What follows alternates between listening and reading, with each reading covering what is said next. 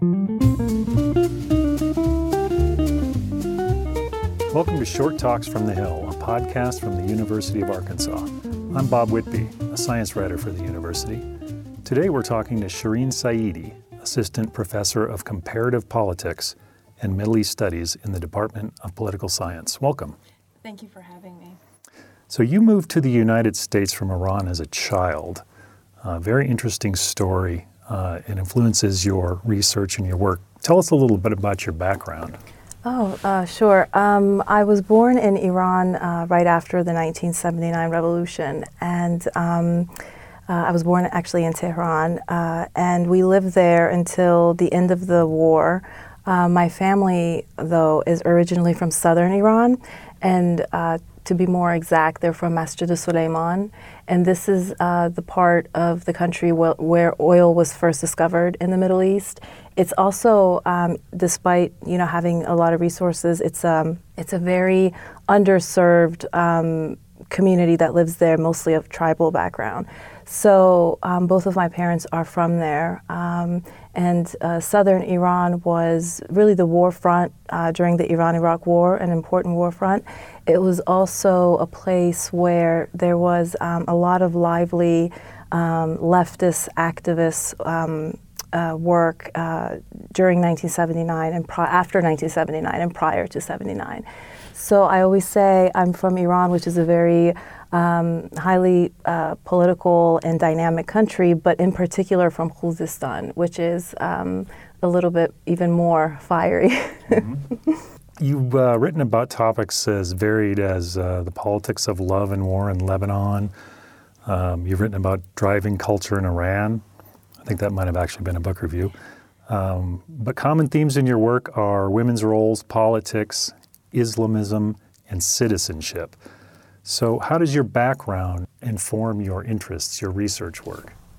Um, you know, when I, so I studied, um, all of my degrees have been in political science. And when I was a political science student as an undergraduate um, at the University of Maryland in College Park, the way that political science was taught was very, um, you know, it was very much so focused on U.S. interests, U.S. politics, American history, um, American interests in other parts of the world, and uh, also a very elitist perspective. So, talking about politics from the perspective of, you know, what will this political leader do, or how, how are decisions made, rationalist calculations, and, and so forth. I was much more interested and how politics affects people's lives.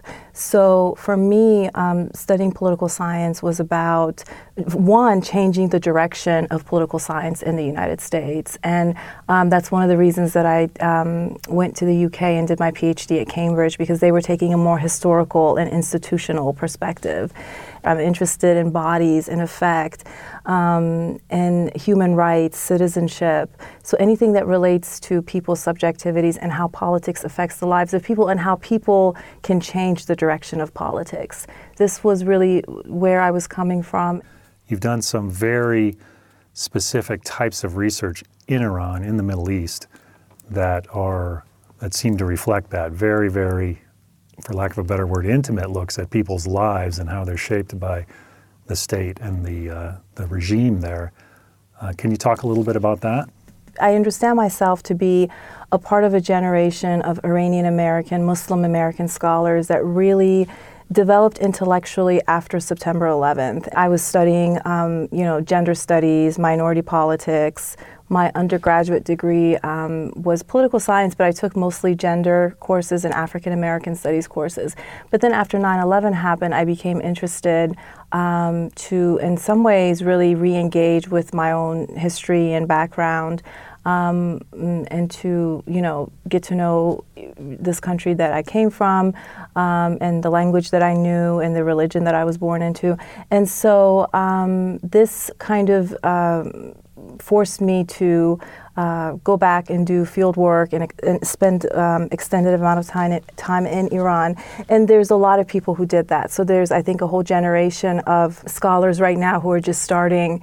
Um, their tenure track positions and university positions who really came from this perspective in the you know late 1990s early 2000s but for me um, well i'm interested like I said, uh, you mentioned um, intimacy. I think that goes back to really my um, in terms of where I stand in the discipline, it would be feminist international relations. So in feminist IR, um, there is this idea that the personal is political. And so I'm very much so interested in people's individual stories, um, how, um, uh, you know, how people overcome difficulties, uh, not just to survive, but to build an alternative. Um, uh, worldview to construct another way of being. And so this required um, extensive amounts of field work and time in the country. And again, because my family was so touched by the revolution and by the war, um, I, I had a particular interest in the early. In the first decade of the Islamic Republic, so from 1980 to 88. So, this is why I um, conducted a lot of interviews with women that were involved with the war, um, that experienced it, because this was uh, something that I felt was missing um, in the literature. I felt that the war was. You know, um, great injustice to the Iranian people. It set back the revolution. It changed the direction of the revolution and the state. And so it was a really big deal um, in terms of, you know, understanding the post revolutionary state but also on a personal level, I wanted to hear the voices of women who were involved in the war in different capacities, but then um, who were also impacted by the war once the conflict ends. Was it difficult being on the ground doing this research in Iran? It was difficult just because at the time, um, conducting research on the Iran Iraq war was considered a security issue. It was a security topic. So um, even uh, later, when I taught in Iran um, at the University of Tehran, I learned that even uh, PhD students, graduate students who are living in Iran from Iran doing their degrees in the country are not allowed to um, freely pursue this topic. And for their, even, you know, I've met women whose fathers were killed in the war, but they were not allowed to um, do research on, on, on the war. The other aspect uh, I think that made it difficult was actually finding these women. And I really would, it would have been very difficult if it weren't for um, the support that the state actually gave me. So um, a lot of the women were introduced to me through um, this state institution called Hozeh Honari, um, which is basically it's um, where a lot of the memoirs and books about the war are produced. Um, it's under the direct um, uh, supervision of Iran's supreme leader, but there's it's quite a dynamic uh, institution, and they work a lot with foreign researchers. So they facilitated my research um, for that book and and then you know friends and family you know i use different um, relationships that i had to find um, people to speak with because i didn't want all of my data to come from one avenue and that being like the voice of the states how were you received as an american and a scholar both in your research and your teaching in, in tehran? As a woman and as a scholar people were so uh, you, you are so respected. And this surprises many Americans because they think that professional women um, in Iran and places like Iran, religious countries, wouldn't receive that level of respect. But the students and colleagues um, really do respect you a lot. Uh, there's almost this understanding that you've worked really probably twice or three times as uh, harder than your male counterparts. So I know there was a lot of respect in terms of um, you know, being a scholar. And then my research topic was interesting for many people um, that someone, you know, who's living somewhere else would care about this topic. Um, so, um, yeah, I, I, guess the difficulty for me was just, um, if I were to be really just honest about it, was confronting sort of my own. Um, uh, you know my own cultural flaws and seeing how um, how much better other people were in building relationships with me, um, despite the differences than I was in building relationships with them.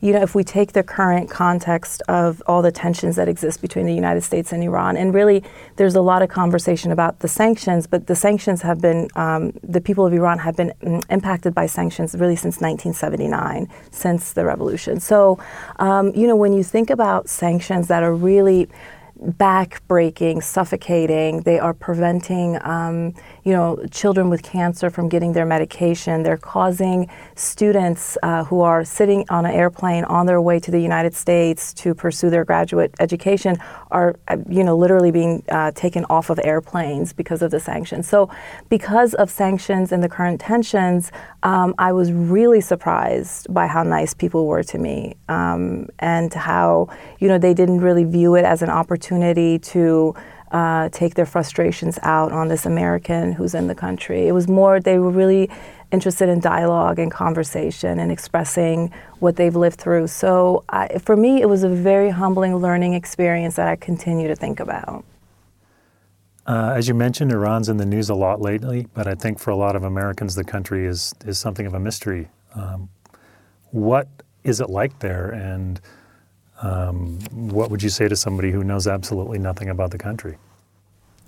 Um, you know, I, when people ask me these questions, I always say it's it's like anywhere else, really, in the world. In some ways, um, people get up, they go to work. Um, a lot of the conflicts um, that you have anywhere else um, in any other state, in terms of like political conflict, uh, you know, it's all there.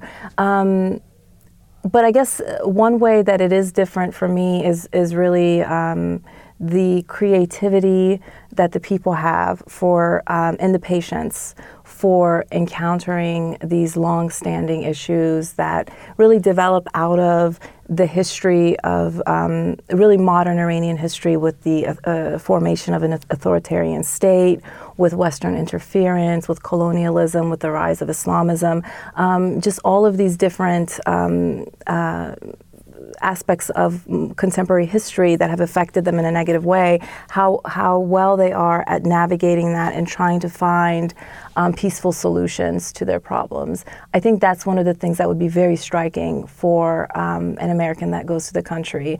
I, you know, I can't really say that there's one thing that's that's very exotic or different. Um, the thing that always stays with me, though, is really um, the kindness and the compassion, the patience, the flexibility, um, and really the, the um, excellent communication skills that people have um, in Iran. And that's something that um, I always reflect upon. And I tell people, and I would urge your listeners um, as well, uh, and I think I told you this when we spoke previously. You know, if um, anybody asks me, what were like the greatest moments of your life? I would first say, you know, the birth of my daughter. Um, as a mom, I think that's the first thing I would say. But second, I would say, really, the best part of my life so far has been the time that I spent in Iran. Finally, I want to mention that you have a book in the works. Yes. Um, and the name is Women in the Islamic Republic How Gendered Citizenship Conditions the Iranian State and that's coming out soon? Yeah, hopefully. Um, I just finished my book, so um, I will send it back to the publishers and hear from them. Um, you know, the book, theoretically, it's written for an academic um, community. But I think it, it will also be of interest for, for people who are not, you know, academics or based and um, that don't work in the university because um, really what the book shows is that typically we hear about Iranian women and how they're oppressed um, and you know how difficult it is life for them after the revolution. But um, very rarely do we hear not just about how they've resisted resisted what has you know happened you know whether it was war or the rise of um, conservative politics anti-feminist politics. Not only have they resisted but my book shows how in the process of resisting, they forced the Islamic Republic, their families, their husbands, their brothers, their male colleagues to change their policies and to change the way that they interact with women. So the book shows that, um, you know, there's this whole other side of life in the Islamic Republic, and the, there are these spaces that women have carved out um, that I would say are actually quite much more radical than what we might see um, in women's movements in the United States or in democratic countries. Interesting. Okay. Well, thank you very much for joining us. Thank you for having me. Music for Short Talks from the Hill was written and performed by local musician Ben Harris. For more information and additional podcasts, visit researchfrontiers.uark.edu the home of research news at the University of Arkansas.